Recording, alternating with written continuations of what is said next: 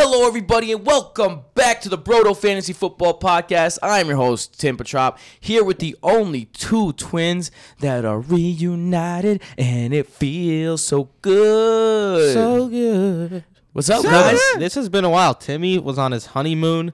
Congrats again to Timmy. Such a happy boy on his You know, honeymoon. you know. Oh, and then Jason uh, was moving, so we had to help him. And then I was in Vegas, and then Timmy missed yesterday's waiver episode. Which, by the way, if you want to check the waiver episode, Broto doc, I mean, fa- Patreon.com slash Broto Fantasy, cheap plug. Yes, there is a lot more to the waiver wire than just looking at rankings. A Yeah. lot more. Well, if you are a new fan of Broto, welcome. We appreciate your business. And if you are not a new fan of Broto, you know that this is the flagship show of the Broto Fantasy Football Podcast, where we give you the preview of every single fantasy viable player that we have out here. You guys ready to go? Oh, I'm, I'm Always. rattled up, startled. the Broto Fantasy Football Podcast Welcome back begins to the when? Broto Fantasy Now. Football Podcast presented by BrotoFantasy.com. I'm your host, Tim Petrop, with my brothers, the only two twins that give you double that fantasy goodness, Michael and Jason Petrop.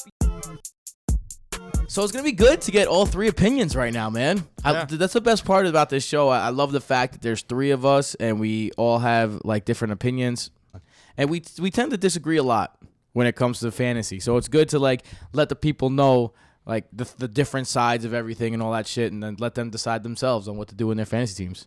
Yeah, Although- we- yeah. we although- will rarely convince each other on things too. Yeah, yeah, for sure. But you know, usually if you go with me, you're probably it's your best bet. I mean, Um, avid listeners know that's not true, but whatever. I mean, avid listeners know that's absolutely true, and we, hopefully we make you an avid listener. Um, shout out to our sponsors before we get started.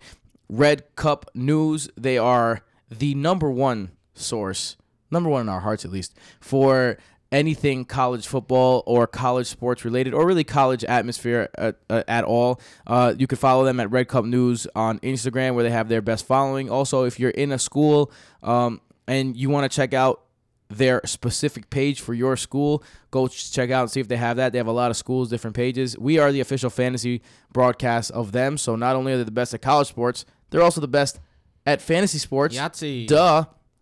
Also, uh, shout out to Thrive Fantasy. We're going to be giving you the Thrive 5 at the end of the second episode, which is five picks in this fantasy landscape. They are over unders. This is a brand new place. Go to thrivefantasy.com or download the Thrive app on any phone that you have.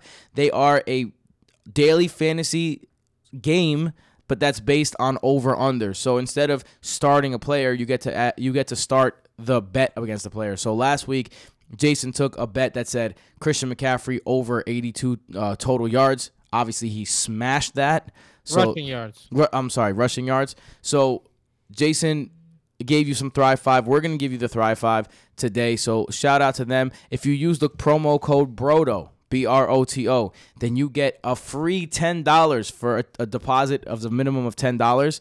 Dude, I, it's free money. Go get it, go bet it, and if you lose it, whatever. And if you don't lose it, Go get it. Go bet it. make it into more money. Um, so thanks for the for the sponsors. Also, our last sponsor, you guys. Patreon.com slash veterans minimum is the Patreon to sign up for.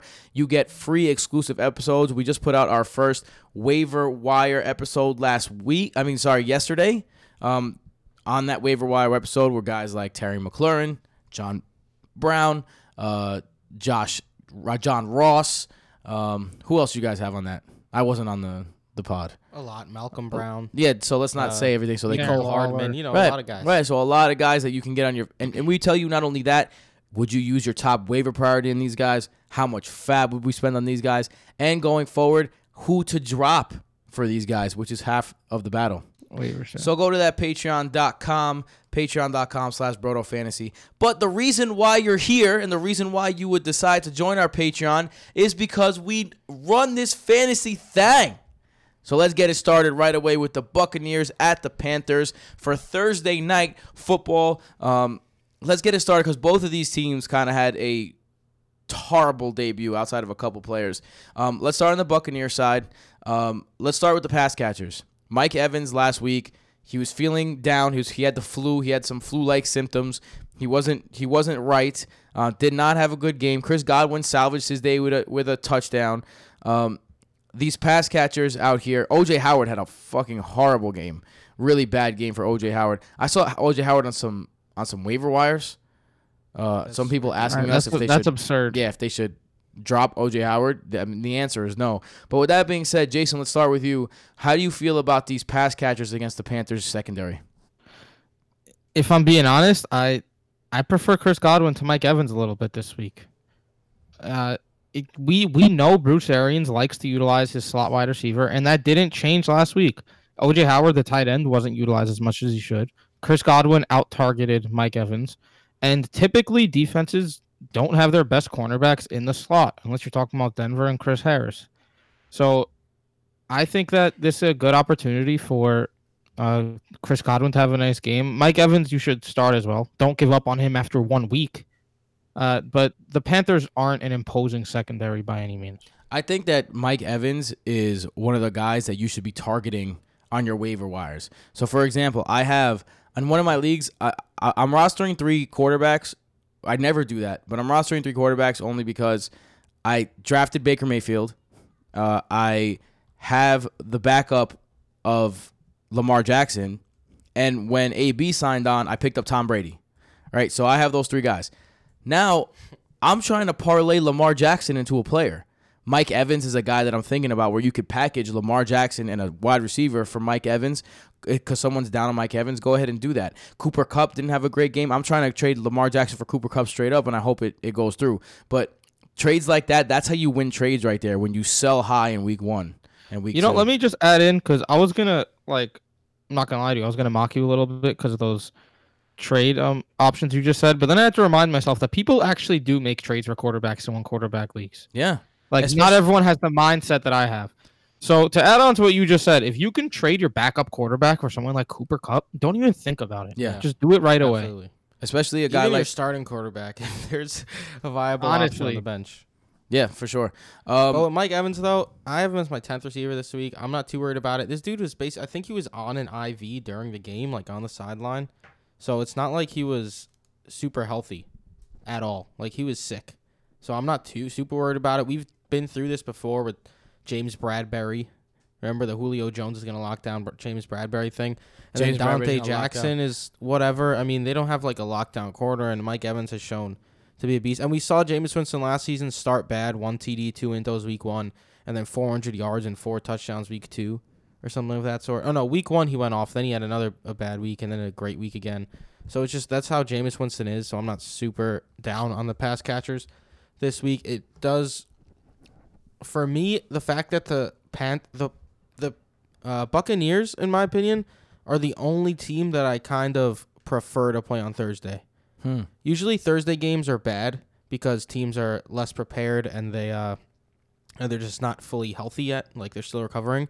But Jameis Winston needs the least prepared defense possible going against him for him to just fling the ball and be successful. So I like the fact that Jameis Winston's playing this Thursday for his pass catchers.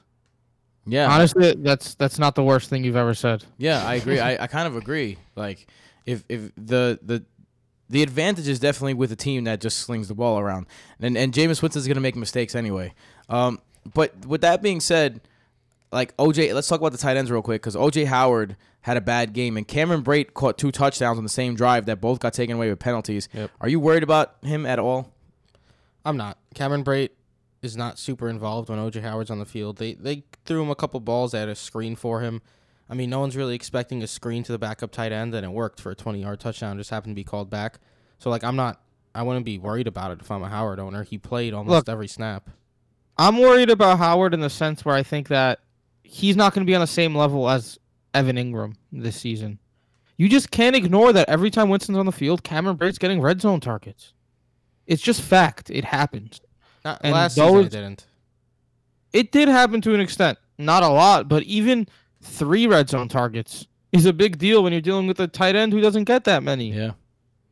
And so you it, it's a little concerning. you figured it would be different this year with Bruce Arians, like that. It, you it figured to be different. Not to mention, Brate made a sick catch on a penalty that would have been a touchdown. He did. So talk to me about the running backs then, Jason, because Bruce Arians continues to insist that Peyton Barber is a starter, but we've seen this out of Bruce Arians before when Chris Johnson was starting, even though David Johnson was the back to own there. Um, Ronald Jones, 13 carries for 75 yards, definitely had a couple of impressive runs. Uh, Dare, uh, Dar- Dare, Dare Dare- Wale, bro. How dare you sorry, not know how to Dare, pronounce his name? uh, four receptions out of the backfield. He's obviously the pass catching back. Um, so, what's your view on this backfield? Are you confident in any of these guys, and is there any of these guys that you could actually start?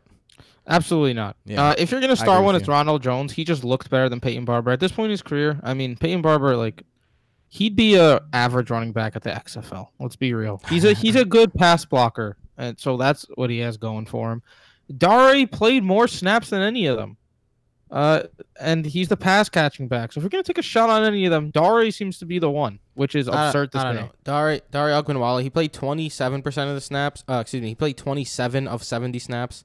25 for Barber, 22 for Ojo, 13 rushes for Ojo though, like Timmy said, for 75 yards. So when he was on the field, he was getting the ball. I'm not trying to get the third down back on the Bucks right now with the way that offense is looking. Yeah, I'm, I'm the same way. I think that if you're gonna take a chance on anyone, it's Ronald Jones, but don't take a chance on anyone. You're making me pick one of the evils. Yeah, I'm gonna try to make it seem like I'm telling you guys to start him. nah, nah, not at all. We're just we're just saying you're stupid. That's all we're saying. obviously. Oh, I I agree then. My bad. I All right, yeah, yeah, no doubt. N- n- you Shut the fuck up next time, all right? Uh, all right, we got. Uh, let's talk about the last person that's fantasy viable on this team, uh, Jameis Winston. Is he a streaming option for you guys this week? He's. I haven't finished my rankings, but he's going to end somewhere in the 15 to 20 ranks for, f- rating for me.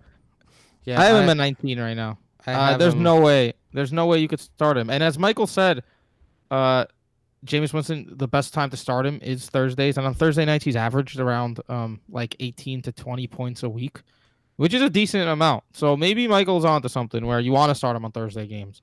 But after how atrocious he was last week, after he wasn't very good last season, you have to go with a different option right now. It's not like the Panthers defense is the Buccaneers defense. So let's move on to the Panthers then. Michael, I would ask you about Jameis Winston, but I mean, I know what you're going to say. So let's move on to the Panthers. Guys, Christian McCaffrey is a fucking stud. Uh, 19 for 128 on the ground with two touchdowns. In the air, 10 for 81. He was basically the entire uh, Carolina offense. So, I mean, if you have Christian McCaffrey, you're really happy in a in a plus matchup here against a really bad defense. So let's not waste any time on that. Let's go to the other pass catching options. DJ Moore and Curtis Samuel. DJ Moore had a decent game, seven for 76. If you're in a PPR league, you're liking what you got at the DJ Moore. On the other hand, Curtis Samuel, super disappointing. We went over this on the Monday show. He had a couple of missed opportunities that could have gave him a lot more. Uh, Jarius Wright, only one catch.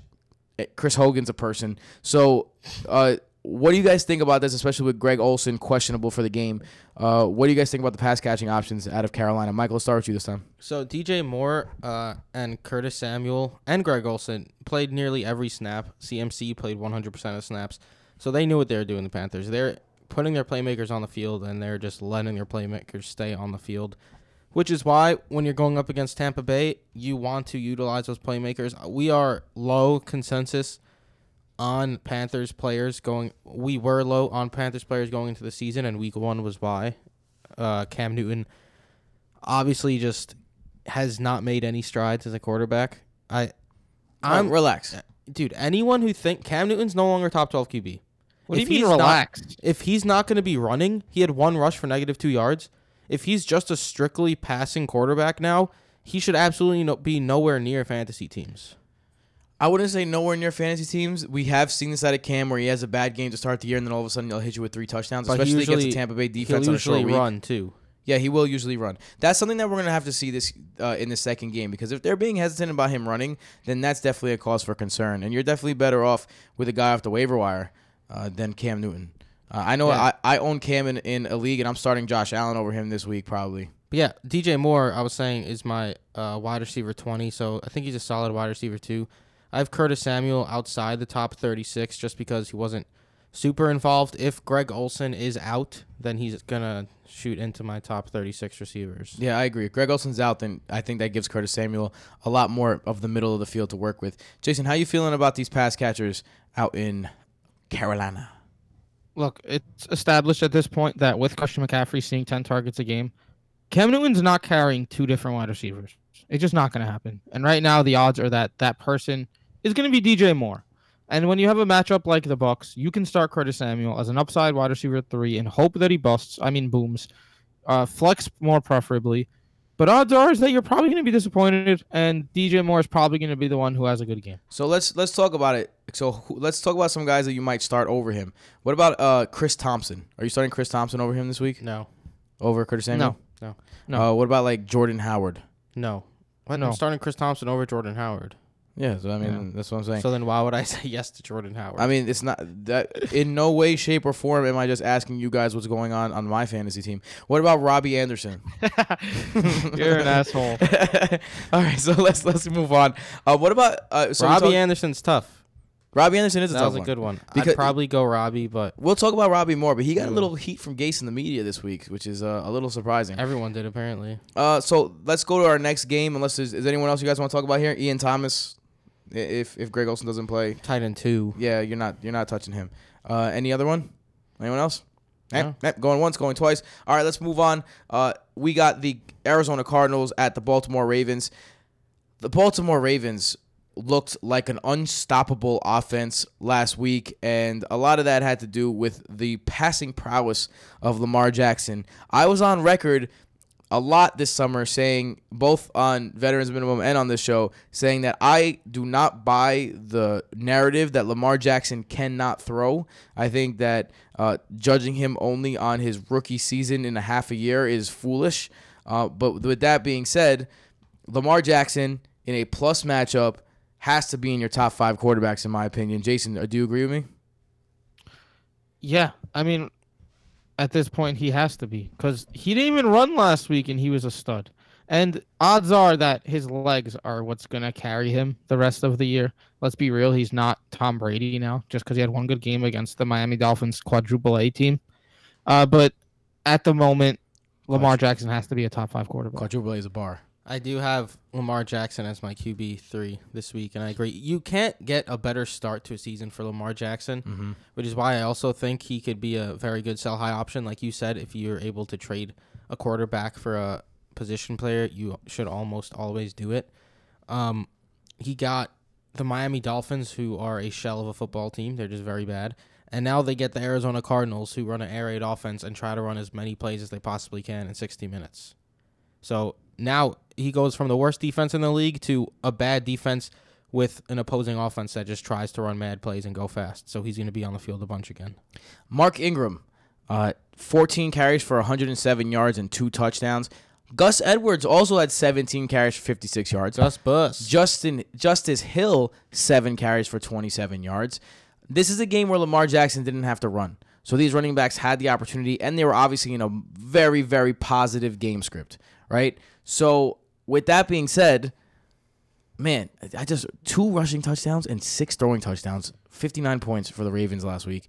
That's fucking insane. With that being said, though, how do you see these this backfield playing out against again a, a team that you can run on? Uh, Gus Bus Edwards. I'm just accounting that to the fact that they were playing in a blowout. He got most of his work in the second half. I wouldn't expect him to get more than three or four carries this week. I, if it's a I, I close disagree. game. I, I really think this is going to be a an even split backfield with Mark Ingram and Gus Edwards going forward. I really do. I don't know. I mean, Edwards well, I got most of his work in the second half though. he did. I mean, that's because the game was so far out of hand. Yeah, exactly. Right. That's what I'm saying. If But this s- game is closer, then. I still expect Gus Edwards to get some work. Maybe not 50-50. Maybe I'm being a little a little hyperbolic there. Uh, but Mark Ingram, I have as my RB fourteen because he does have such appeal in this game where they're going to be running a lot of plays, and Arizona's not a good defense, and his non-pass catching role in the first game is uh not good, especially when he where they were already saying Justice Hill might be the th- the third down guy.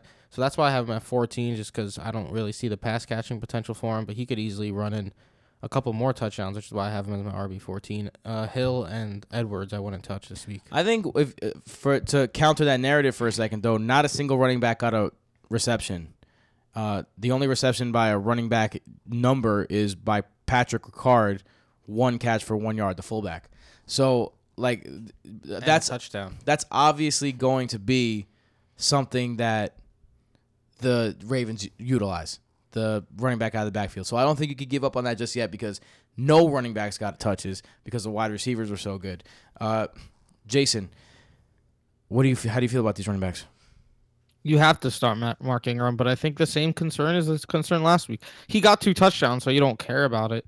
But if he doesn't get in the end zone in the first half and the uh, Ravens are up 28 zip, then Gus Edwards is going to come in and have a lot of carries. You- so that's a risk that's carried with Mark Ingram that makes it more of a RB2 than a RB1. Because we're also assuming that the Ravens are going to blow out the Cardinals, which it's likely, but we can't just assume that. No, I wouldn't make that assumption at all. Uh, if I'm the spread is minus 13. Oh, okay. So Vegas is assuming that. And what's the what's the point? What's the over under point total? Fif- 43. Okay, so they have them scoring 30 points. Yeah. So, okay. I mean, yeah. I mean, it, ma- it makes a lot of sense. So, Mark Ingram, obviously volatile RB2. I think that we predicted that for him in the season, and it nothing in the first week made us think otherwise. Um, the receiving now, this is where it gets interesting. Hollywood Brown on the field for only 12 snaps, but when he was in, they utilized him. Four receptions, 147 yards, including two bombs. That's an average of 36 yards a catch. Holy dicks. Um, two TDs. Uh, I mean, no one really, no one else really got any work. Willie Snead two for 41. Um, we're gonna, I'm gonna save the, I'm gonna save the tight ends because Mark Andrews is my love, and I want to talk about him a little bit. But how do you feel about Marquise Brown, uh, Hollywood, as some people know him as? Do you think that this is something that could be sustained, Michael? Marquise, say goodbye. Say goodbye to Hollywood Brown. Was a beast in his first game. He was, and if you go back in the tape, it's he's just better than a pretty good Dolphin secondary. Not for nothing. I know they Eh, lose Cam. besides Xavier Howard, they don't really have anyone. Nah, they, they have Fitzpa- Minkah Fitzpatrick's pretty good. Yeah. They have a they have a they have a good core there. Well, for Hollywood Brown, the fact that he only played 12 snaps obviously is concerning, but he also didn't play in the preseason. So Jason, what do you think about my boy Marky Mark? I think Marky, Look, Mark, do do there's- do do do. Wow, that- that's not even that, was good, man. You got to you got to do better than that. J- Timmy said Marky Mark. Like- that's what I like- thought. DJ Chark works, Yeah. but Marky Mark, No, come on, definitely not. get out. All Just get out. J- Michael, go. Look, I think there's Go. gonna be times where Mark Andrews disappoints. That's why he's not a top tier tight end. Just because of the offense he's in, it's he's gonna have to be efficient with his targets. The thing is, you also have to wonder if the offense is gonna get predictable when he's in, because he played the least snaps of any tight end last week. He played 31. Boyle and Hurst both had 43. I think you also have to take into account though that that's because of the of the blowout. Well, the point I was going to make also, he ran a route on 18 of those. Basically, when he comes in, they're not running. They're, they're passing the ball more than 50% of the time. That cannot be said the same way for the other uh, tight ends. So if the offense starts to get predictable when Andrews is in, the defense might try to start guarding him a little better. 14 Uh, receptions for for Ravens tight ends in this game. And I think that some, one thing that we've talked about is that the Ravens are going to throw their tight ends like crazy. Hayden Hurst also had three receptions for 41 yards. Nick Boyle, three receptions for 26 yards. Um, and if you're counting a fullback as kind of like a tight end, he had a reception too. So, I mean, this this offense is going to go to the tight end and the receiving tight end on that list. I want him. Uh, but that's just me. That's just me. All right. Uh, anyone else in the Ravens you guys would like to talk about?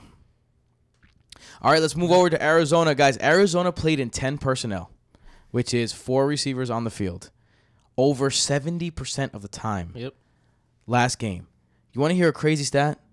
The highest percentage of 10 personnel last year was 13%. 13. They did it over 70% I of the time. They said it was gonna happen. The Maxx Williams played the most at tight end, I believe it was, and he was on the field for like 20% of the snaps. Like they don't even. They basically decided they a tight end is not for them. I mean, Fitz played 85 of 89 snaps. Christian Kirk 83, Damiere Byrd 78, and then KeeSean Johnson 68. So I mean, And Michael Crabtree's supposed to be active this week. Yeah, Andy Isabella hardly mixed in, which was a bit of a, a surprise too. But yeah, they did. The first three quarters was absolutely atrocious. It was some of the worst football basically ever. And then quarter four, they absolutely went off. So going into this matchup against the Ravens, it's a big hurdle that they're gonna have to jump over if they want to be consistent going up against the Ravens. I'm not gonna trust Kyler Murray in this one. Uh, Larry Fitz, I don't want to trust as more than a wide receiver three. Christian Kirk, a flex. I'm not touching Byrd or Johnson. This is just an all around very hard matchup for the Cardinals. I like Fitz. I think one thing that you saw was when he started to go to Fitzgerald. That's when he started to have some um, some success. So a young quarterback, he's gonna reach back into that well. Um, Jason, how do you feel about the pass catchers here? I just I'm with Michael. I think you should just try to avoid the Ravens in this matchup.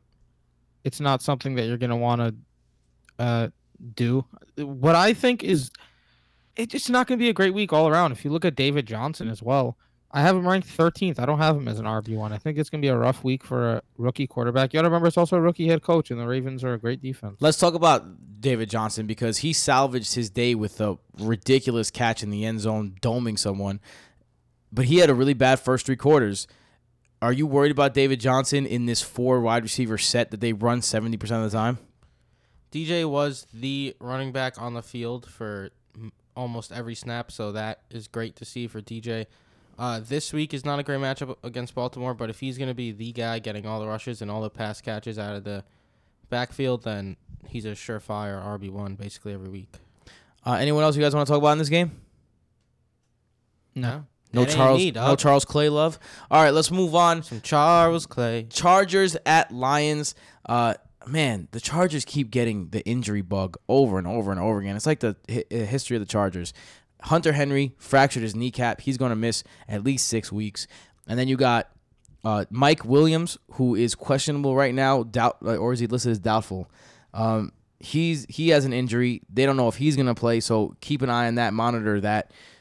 With that being said, Keenan Allen and Austin Ekeler look like great plays again. Yeah, if Hunter Henry's already out, if Mike Williams is out too, I mean, I already have Austin Ekeler as my number 11 running back this week. If uh, if Mike Williams is out too, I might have to move Ekeler up even more because he might catch 10 passes if that's the case. Keenan Allen, I already have as my wide receiver seven, so I'm loving both of them against uh, Detroit defense that really is not super scary. I was the Detroit defense. I think you saw them uh, in the last game. I think you saw how to neutralize them, and that's you pass all over them. Uh, you're not going to be able to run in between the tackles there. Uh, luckily, Austin Ekeler doesn't have to run in between the tackles, and no one's really starting Justin Jackson. Um, wh- Jason, do you think Justin Jackson's a starter at all in this game? I don't. Austin Ekeler tripled him in snap last week. Yeah, I mean it's clear who the running back there is. and Jackson didn't get much work in the passing game, and that's where the value comes in the Chargers' backfield. I've been saying it for years now. Ekeler had 96 yards and two touchdowns through the air last week. You want the guy who's going to catch passes for Philip Rivers. Uh, Keenan Allen, speaking of cat passing catches for Philip Rivers, eight for 123 and a touchdown. He was targeted in the red zone, but one of the best catches you'll ever see by Malik Hooker uh, on the interception kept him from scoring two touchdowns on the day. Um, That catch was ridiculous by That- Malik Hooker. that catch was unbelievable. He was great. Travis Benjamin is on the other side. If Mike Williams doesn't play, you got to think it's going to be Dontrell Inman. Um, Virgil Green will probably get the tight end snaps.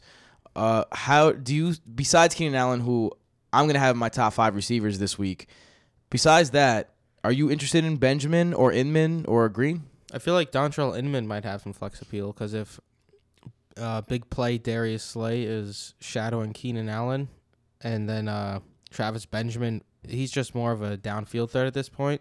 We've seen Dontrell Inman have some success on the Chargers, so he's someone I'd I'd consider as a flex if I'm desperate. Maybe if I got hit by injuries. I disagree. If you're going to go with Inman or Benjamin as your flex, you're not in a great spot, and you want to shoot for upside. So I'm going Benjamin every day. so we're making a bet here. If Mike Williams is out, who scores more? Sure. All this right, is an got it. absurd bet, but I'm sure Man. we can, we can make it work. This, you know, you got a, a team with so much talent in the on, the defensive side in the in the Lions. Like they have probably one of the best safety combinations in Tracy Walker and Quandre Diggs, and then big play Slay.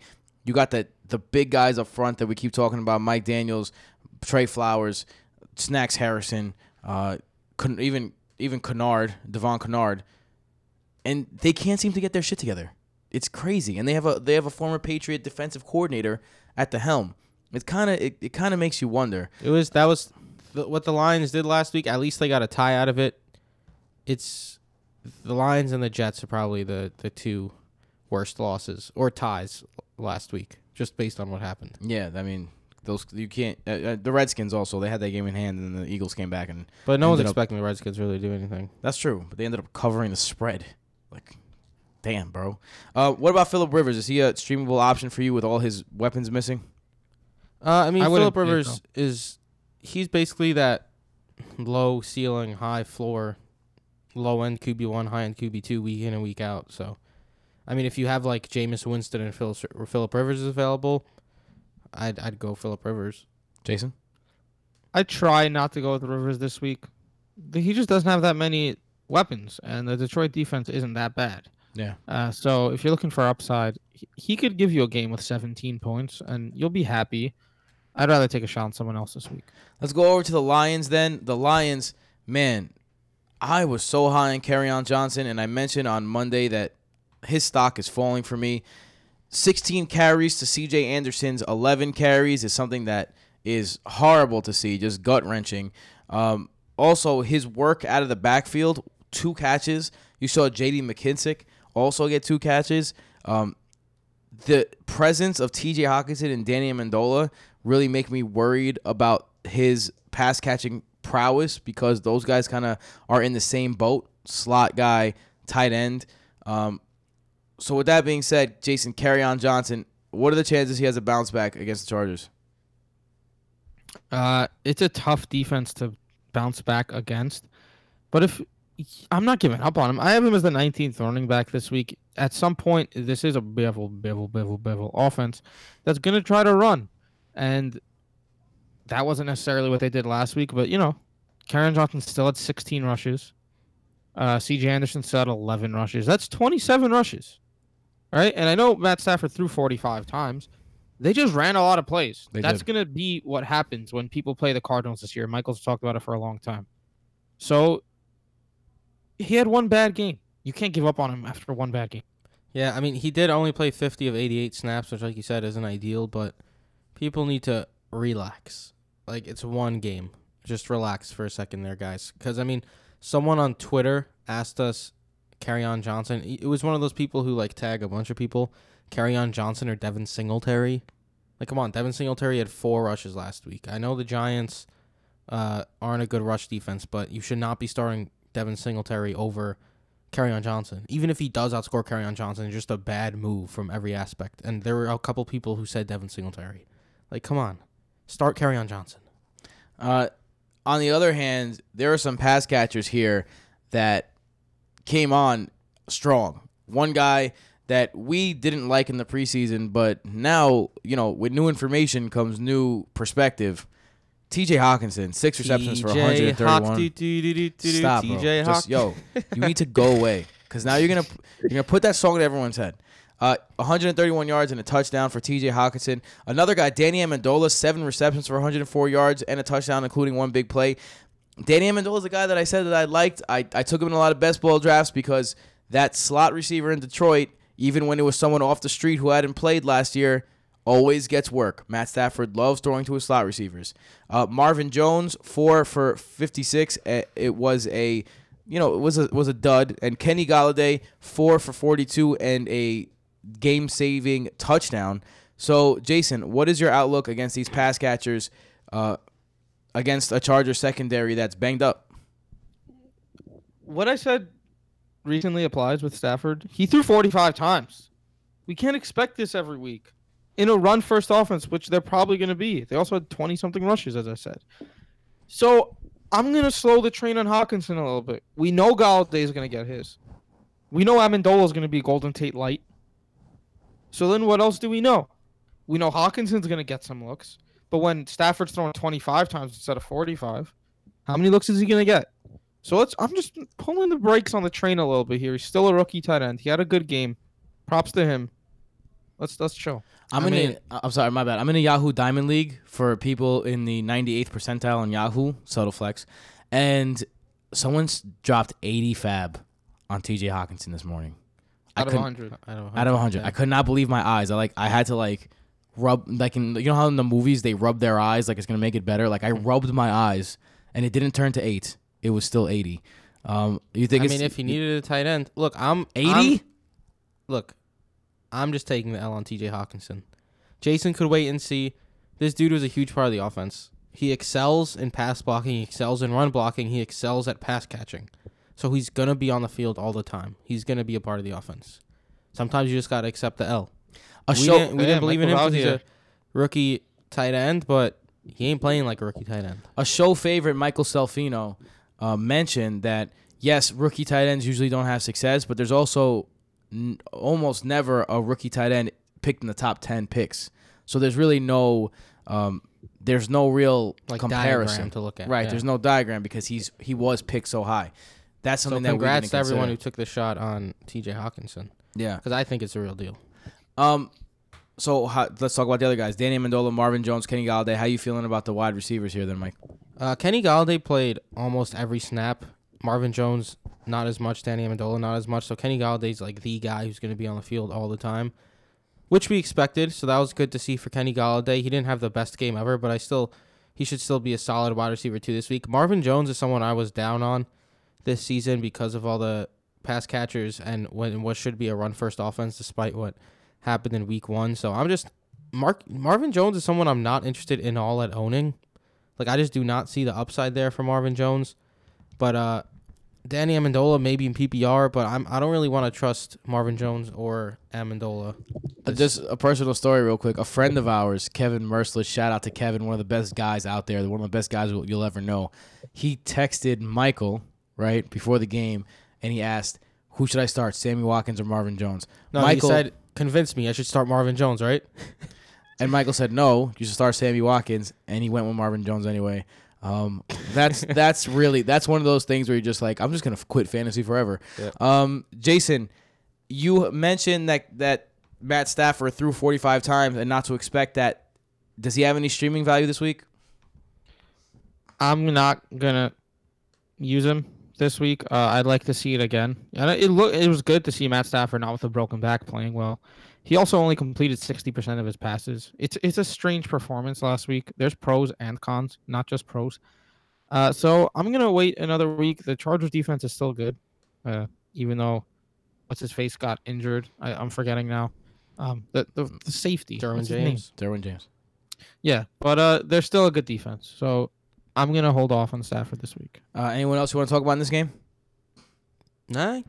Yeah. Good up. Yo, lock. Yo, fire up your Danny Amendolas, people. He's like he's like a really nice. If you got a league with I two I'm not- flexes, I don't really want to start him this week. If but- you got a league with two flexes, I think he's like in, in your it's full PPR. I think he's one of the safer bets you can put out there, like a 10, 10 point base. I really Golden think that. Tate light. Golden Tate light, yeah, Golden Tate white. I think y'all might be bugging out. a He's a, he's the golden nugget. Yeah. Uh, all right, let's move on to the next game. The Indianapolis Colts at the Tennessee Titans. Two offenses that definitely surprised. Uh, talking about taking L's, guys. Your guys' favorite guy, Marlon Mack, uh, came out firing. I mean, am I supposed to be taking an L? Because I'm not for Marlon Mack. Me either. He played 48 of 63 snaps, 17 went to Nyheim Hines. So Mack was the 1A. Like he was the clear lead dog. But guess how many targets and receptions he had?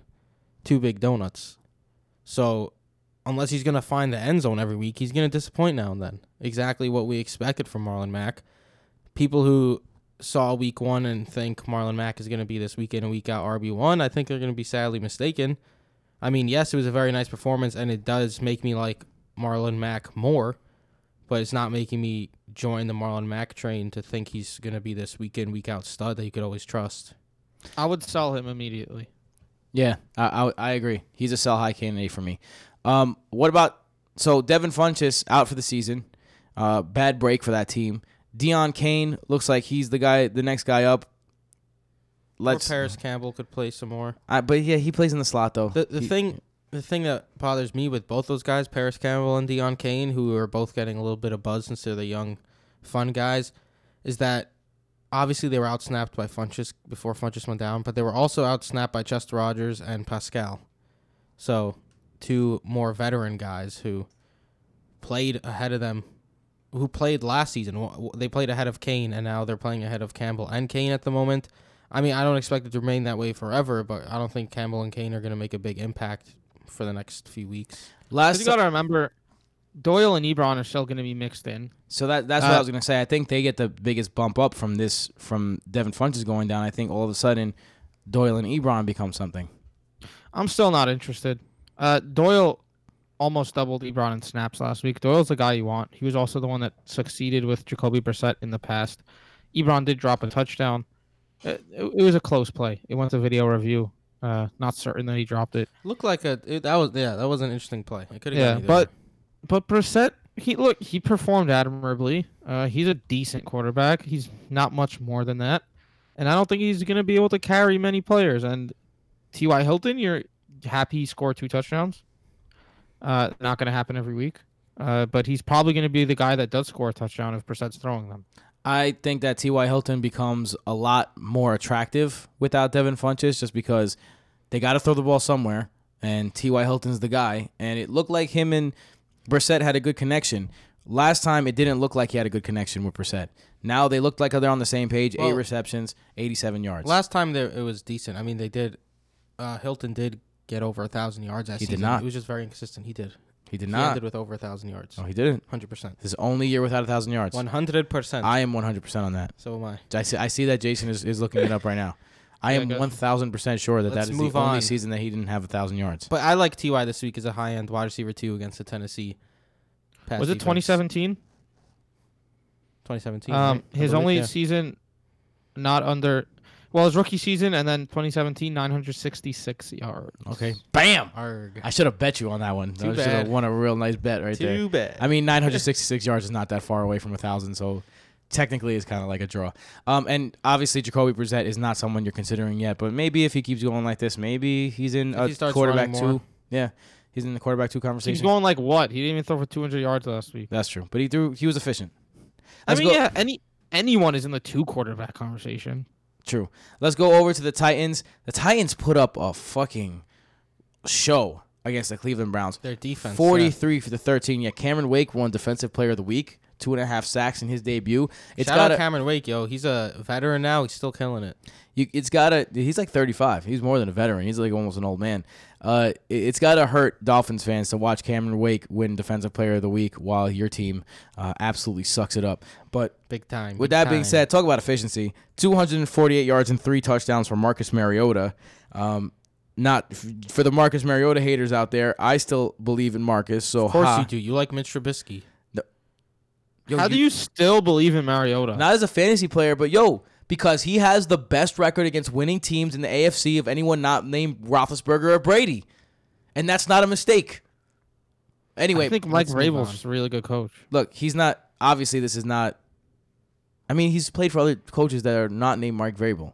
I mean, he's still not fantasy viable unless you're in the two quarterback range. But I mean, keep an eye on Marcus Mariota. Let's talk about someone who is fantasy viable.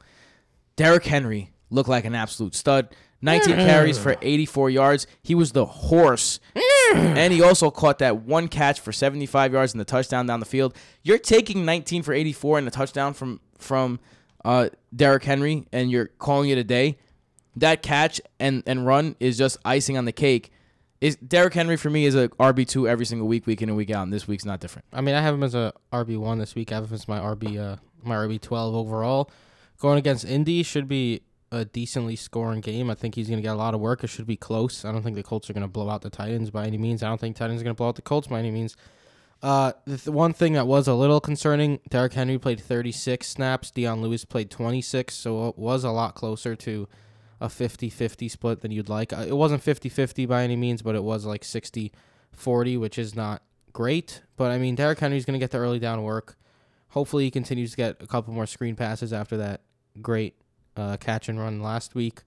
But Dion Lewis is still the pass catching guy when they need to come back. So it is gonna suck for the Titan for Henry in games where the Titans fall behind. But I like him this week. Uh, Jason, you have anything to add about Henry? Even if he didn't have that 75 yard touchdown catch last week, he would have ended with 84 yards and a touchdown, um, Yep. which you would have been happy with. So On 19 carries, which you would have been ecstatic with, Yeah. even if even without the snap count. Yeah, I'm taking 19 carries. and the and the It- are favored in this game. Right. So, the, so, in case you were wondering what that means, positive game script likely. Um, let's talk about the pass catchers. A guy who came splurging on the field. That's not the right word. Uh, soaring on the field. Also, the not right word. He was on the field. AJ Brown, three receptions for 100 yards in his debut.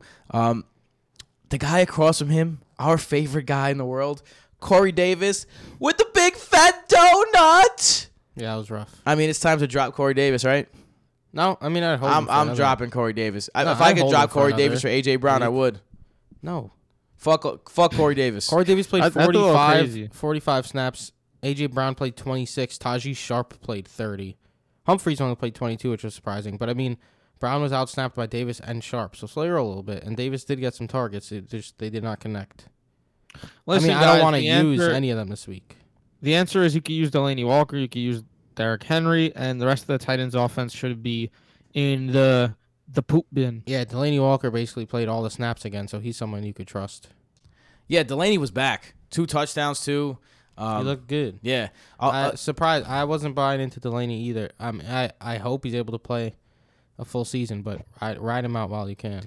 Adam Humphries was a little bit surprising. One for five. I thought that Adam Humphries. Twenty-two snaps only. Yeah, I thought they'd be on the field more. I thought they'd be utilized more. But there, I mean, there is time to get him acclimated to this offense. Mariota really has never had a slot receiver, so maybe it's going to take a little time to get him in there. Yep. Um, let's unless there's someone else you guys want to talk about, you guys want to move on. All right, let's move on to the next game. Two offenses that are really interesting. The Jaguars. Kidding. No. Uh, the San Francisco 49ers at the Cincinnati Bengals. Man, the Cincinnati Bengals offense under Zac Taylor looks like a completely Taylor. looks like a completely different offense. the Bengals have been a notoriously slow offense under Marvin Lewis. They ran 55 plays in this game. They averaged on the high 30s in the Marvin Lewis era. So just right off the bat, the Bengals are way more, um, way more attractive and way more sexy as a team. Let's talk about the big story, John Ross. Uh, I mentioned him on the waiver wave.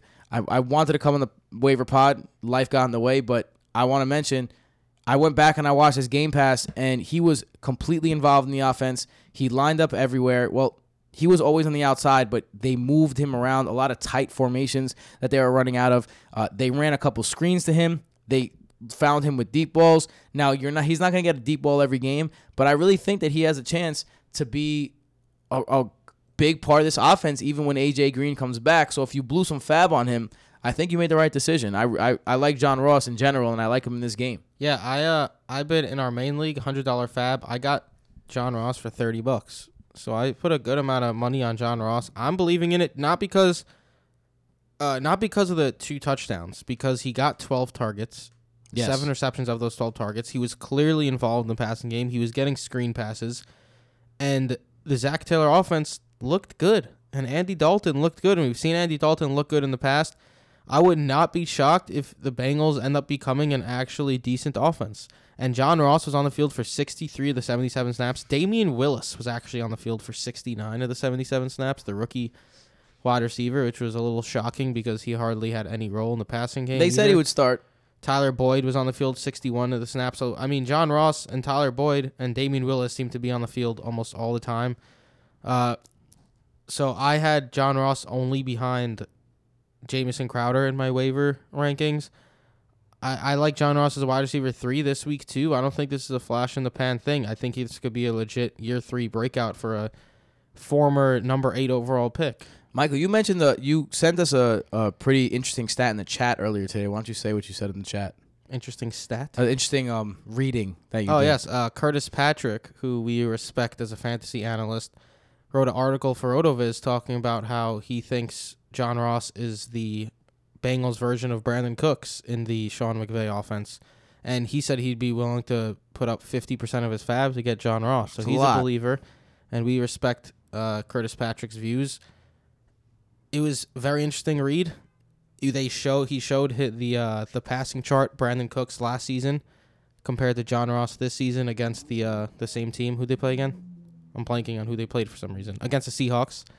and uh, it was basically like the same route tree. It was very interesting. So if that comes to fruition, John Ross is going to be a steal no matter what you really pay for him. And even if AJ Green comes back, what the suggestion is that the Rams make three wide receiver works, three wide receivers work. Then the Bengals will try and make three wide receivers work. Yeah, I mean they had three wide receivers basically on the field at all time with Damion Willis, Yeah, they're Yeah. coming out in eleven and you can't trust AJ Green to stay healthy at all. Um, Tyler Boyd, uh, eight for sixty, not the best game ever, but clearly the go-to receiver, even with John Ross. And I mean, I think eight for sixty is going to be his baseline. Yeah. So you're never going to be. He's never going to shit your team. I think Tyler Boyd's one of the safer options out there. It's funny. I said Tyler Boyd's my Robert Woods of this season. Robert Woods, I think, started last season with almost the same exact line. So I thought that was pretty funny. Uh, yeah, I love me some Tyler Boyd. He's going to be super consistent. So you could just put him in there as your wide receiver too and be happy about it, in my opinion. I got him in a lot of places, and he's my wide receiver too, and I'm happy about it. Uh, Jason, now speaking of pass catchers, Joe Mixon, questionable to play. He's iffy. He's going to be a game time decision. Is Gio Bernard an automatic start for you if Joe Mixon doesn't play? Yeesh. Of course. Oh yeah. Because Gio Bernard is even better than Joe Mixon. I, I- I just wanted you to say that. we did I did I say I said this in the uh, the waiver episode, so only the patrons heard it. But me and Jason, I don't know if people are catching on yet. Whenever we tweet about Gio Bernard, we always start it with like the superior. Yeah. the superior Gio Bernard. Yeah, go ahead, Jay, if you want to talk about Gio Bernard. I mean, Joe Mixon, even if you just look at last week, which is a small sample size, but Mixon, six rushes, 10 yards, two catches, seven yards. Bernard, seven rushes, 21 yards, two catches, 42 yards. He's just a better player. He does more with the ball. Joe Mixon is a volume based guy who people just want to be good. I don't get it. Like, he's a good athlete, yeah, and people want him to be this next big running back and yada yada. Bernard is there. And if Mixon is out, Bernard has historically in his career when he's the lead back has been better than Mixon has been when he's the lead back. So I'm happier if Mixon is out, and I have both of those guys. Jason is passionate about this. Um, what about Andy Dalton? 51 times he threw it. You can't expect that to happen again. 418 yards, two touchdowns. I think the biggest thing with Andy Dalton is that he got the ball out way faster than he has in his entire career. That's the Zac Taylor offense. Get the ball out quick and give it to your playmakers and let them make plays. Does this make Andy Dalton a streamable option? In the right 400 matchups, fucking yards. yeah, in the right What? matchups, I'm not against it. Um, What about this matchup against San This- Francisco? this matchup's interesting against San Francisco. I have him as my San Francisco. I have him as my uh, QB 18. I might move him up further, but I like a lot of QB matchups this week actually. So, but I might move him up. It's only Wednesday. We still got some time. These are just the initial rankings.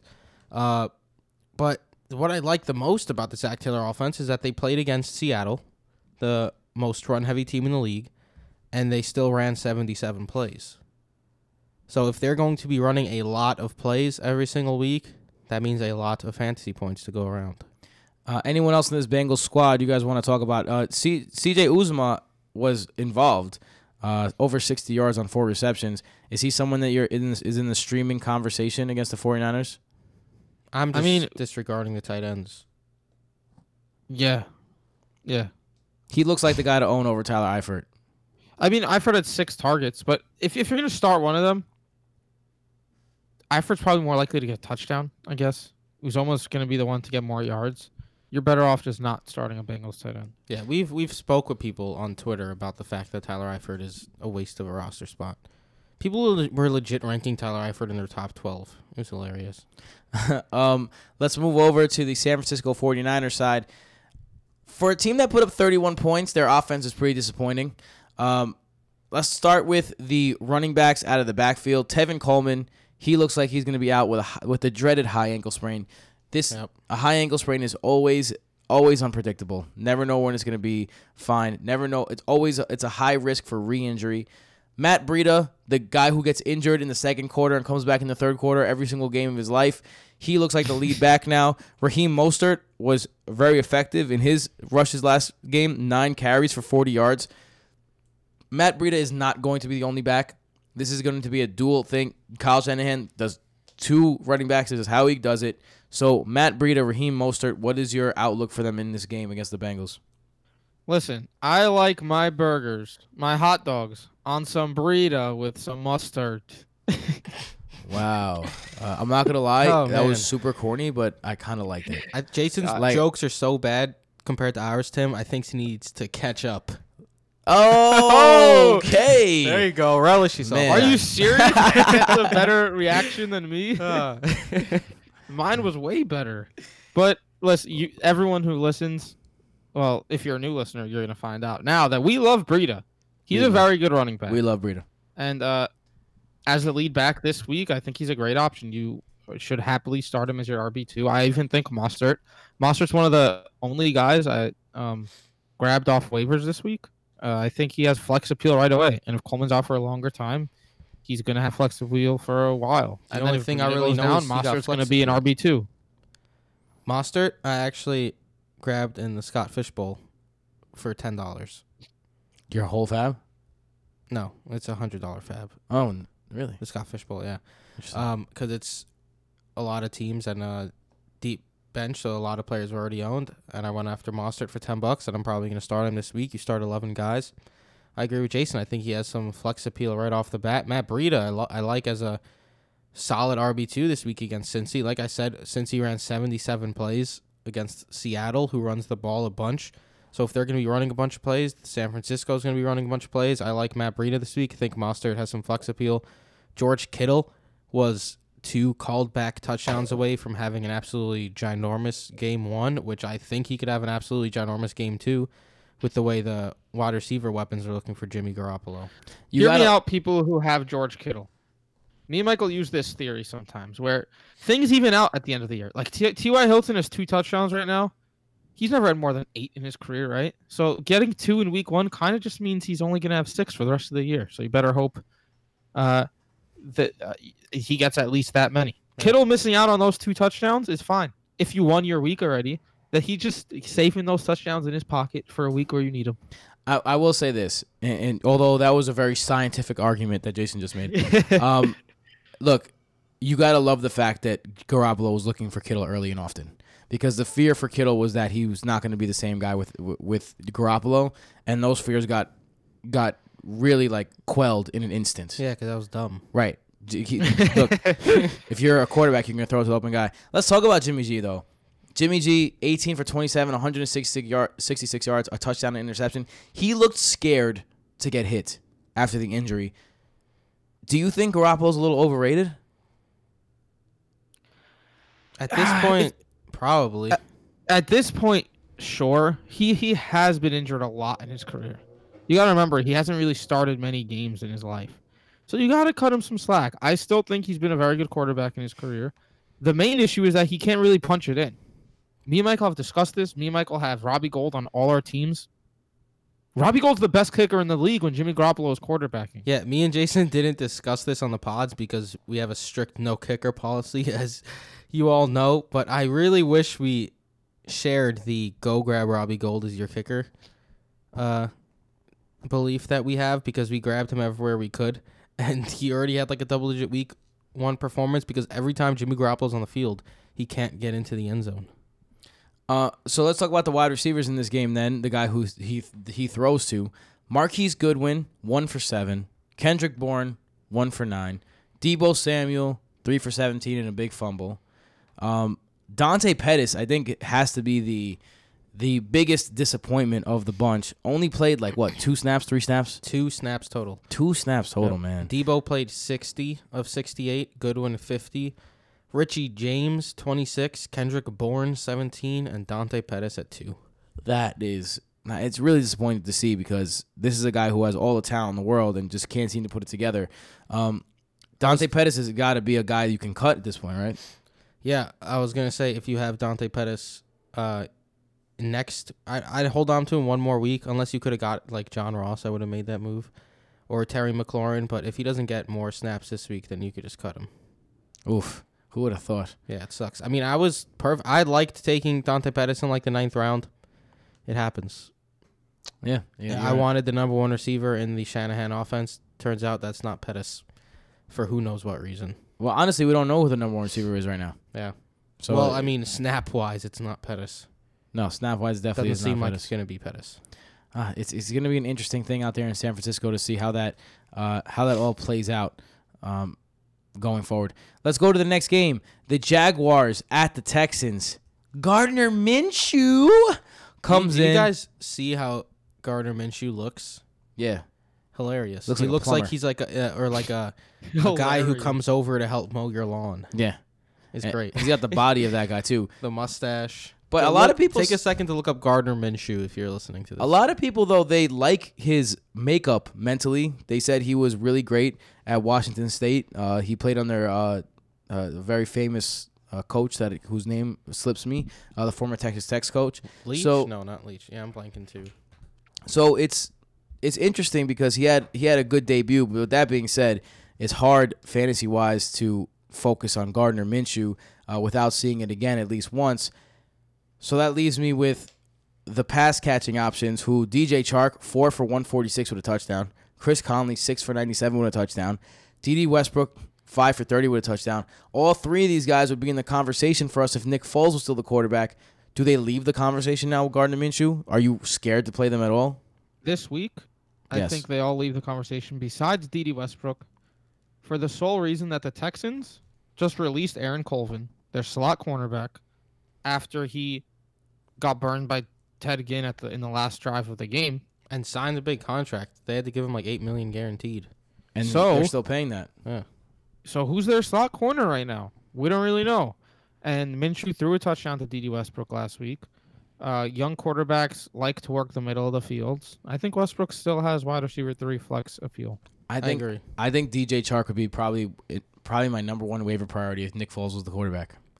It would be decent. I mean, he Dede played 48 of the 58 snaps, Conley 44, Chark 41. So those three were the main targets and played early and often. They all looked great with Nick Foles. The touchdown pass to DJ Chark was impressive by Foles and Chark. There was not a lot of room, and he got it to him in the end zone. It's it sucks that Foles went down, but let's see how Minshew could do this week. Because last week against the Chiefs, coming in cold as a sixth round rookie, he played pretty awesome. Let's talk about the rushing stats. Leonard Fournette, 13 for 66. They had to get away from Leonard Fournette in a negative game script. And when you have Gardner Minshew, I, and that defense doesn't look great.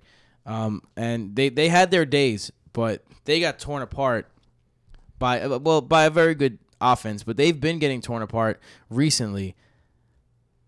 It's it's hard to see Leonard Fournette being the guy that you think Leonard Fournette is, even though he was probably going to get uh, that many looks. How are you feeling about Leonard Fournette in this game?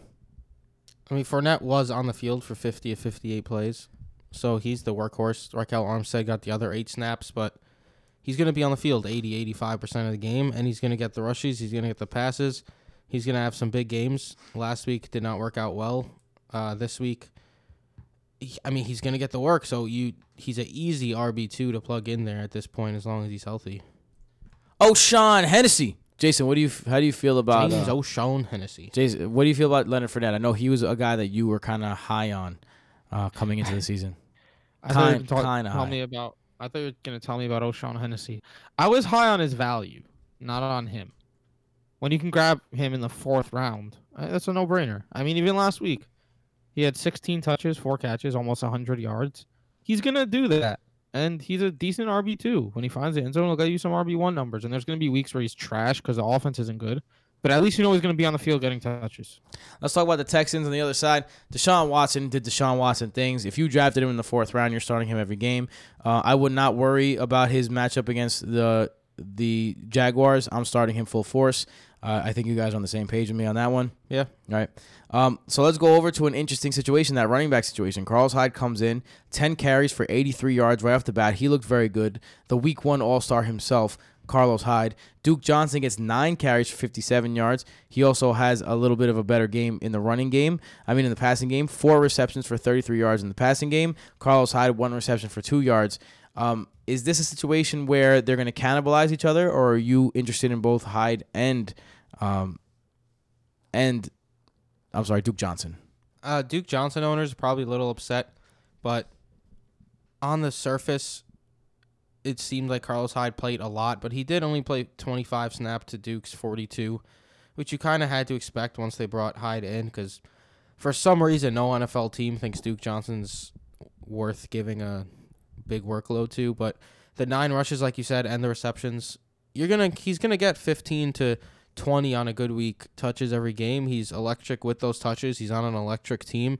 So I think he should continue to have low RB2 flex potential basically every single week, especially in PPR leagues. Uh, I don't like Carlos Hyde. He's going to be, he's had one reception for two yards. I don't think he'll have more than one game with one or two, rece- more than like two receptions this season. So he's going to be a touchdown dependent guy. He's not going to run eight yards per carry every week. So I, I, would, I wouldn't even own Carlos Hyde. I'd rather take a shot on one of the waiver wire guys. But Duke Johnson, I think, will continue to be solid.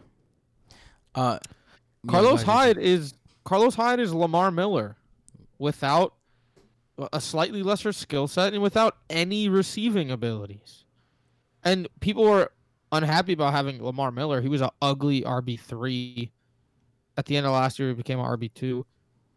What, what do you want to start Carlos Hyde for? He's gonna give you like ten carries and forty yards. Yeah. I feel like he's Alfred Blue. Damien Williams did have some pass, a good amount of receptions last week against Jags or Jaguars as well. Um, let's talk about the the pass catching options. You're not fading DeAndre Hopkins against Jalen Ramsey. You're not even thinking about it. Start him, lock him up. Yep. Let's talk about Will Fuller and Kenny Stills. Will Fuller two for 69. Kenny Stills three for 37 with a big touchdown. People are saying that Kenny Stills, based on some quotes, could stay in that slot receiver role even when Keke Coutee comes back. Um, how do you feel about though? Let's let's concentrate here though. How do you feel about him, these two guys in this matchup? I mean, Will Fuller, the wide receiver two, the deep threat. He's essentially Sammy Watkins. And we saw what Sammy Watkins did to the Jags last week, and now let's not get crazy. It's not going to happen again. That's an insane game.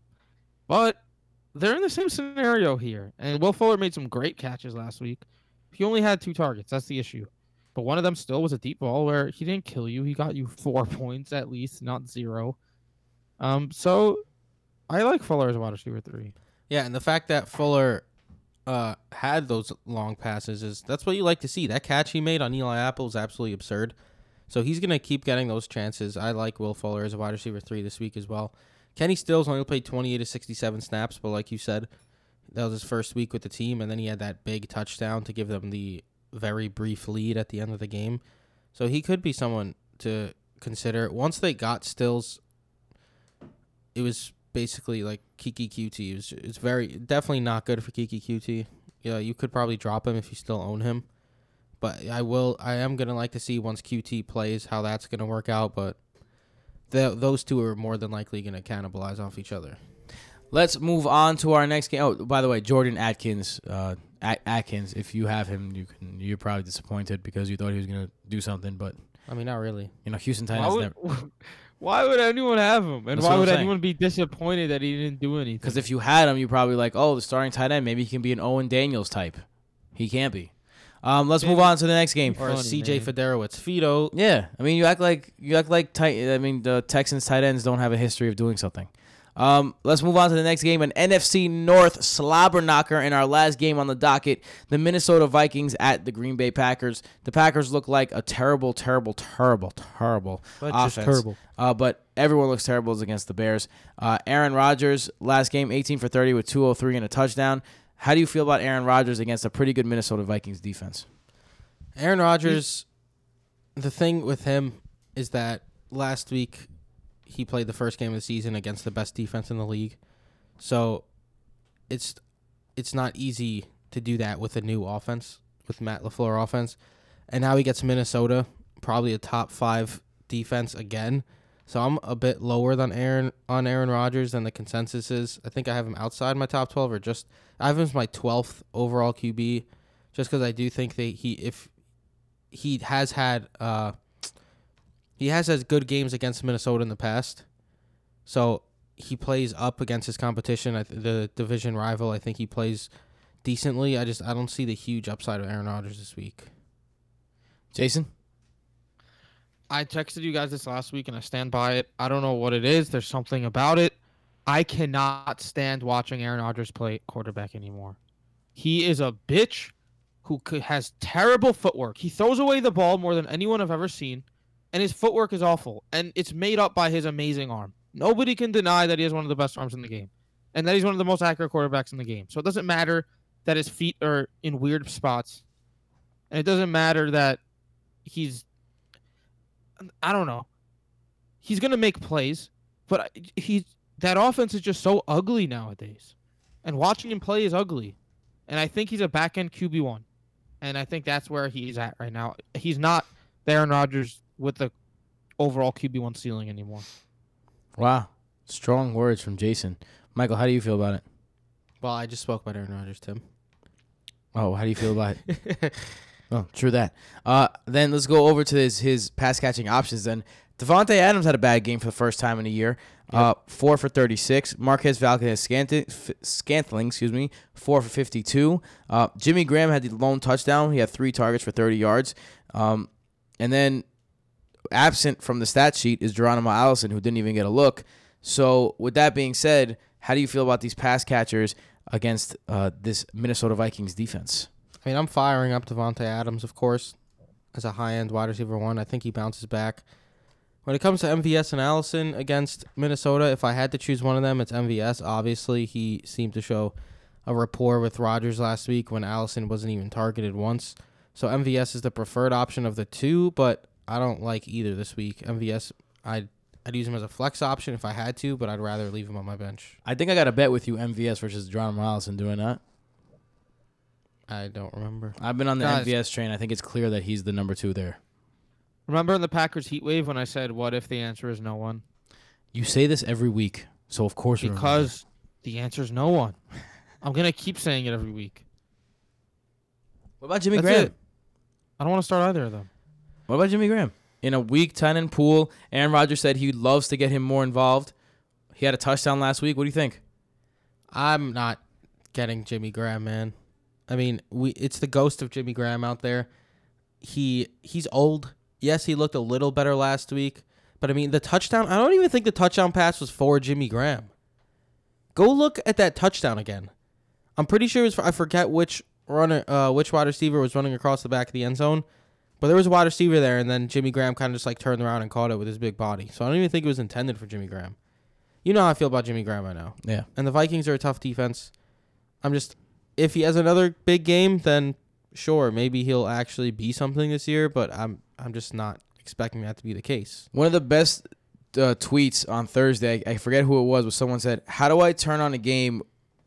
I know how do I turn how do I ch- fix my television so I'm not seeing Mike Davis and Jamaal Williams so much?"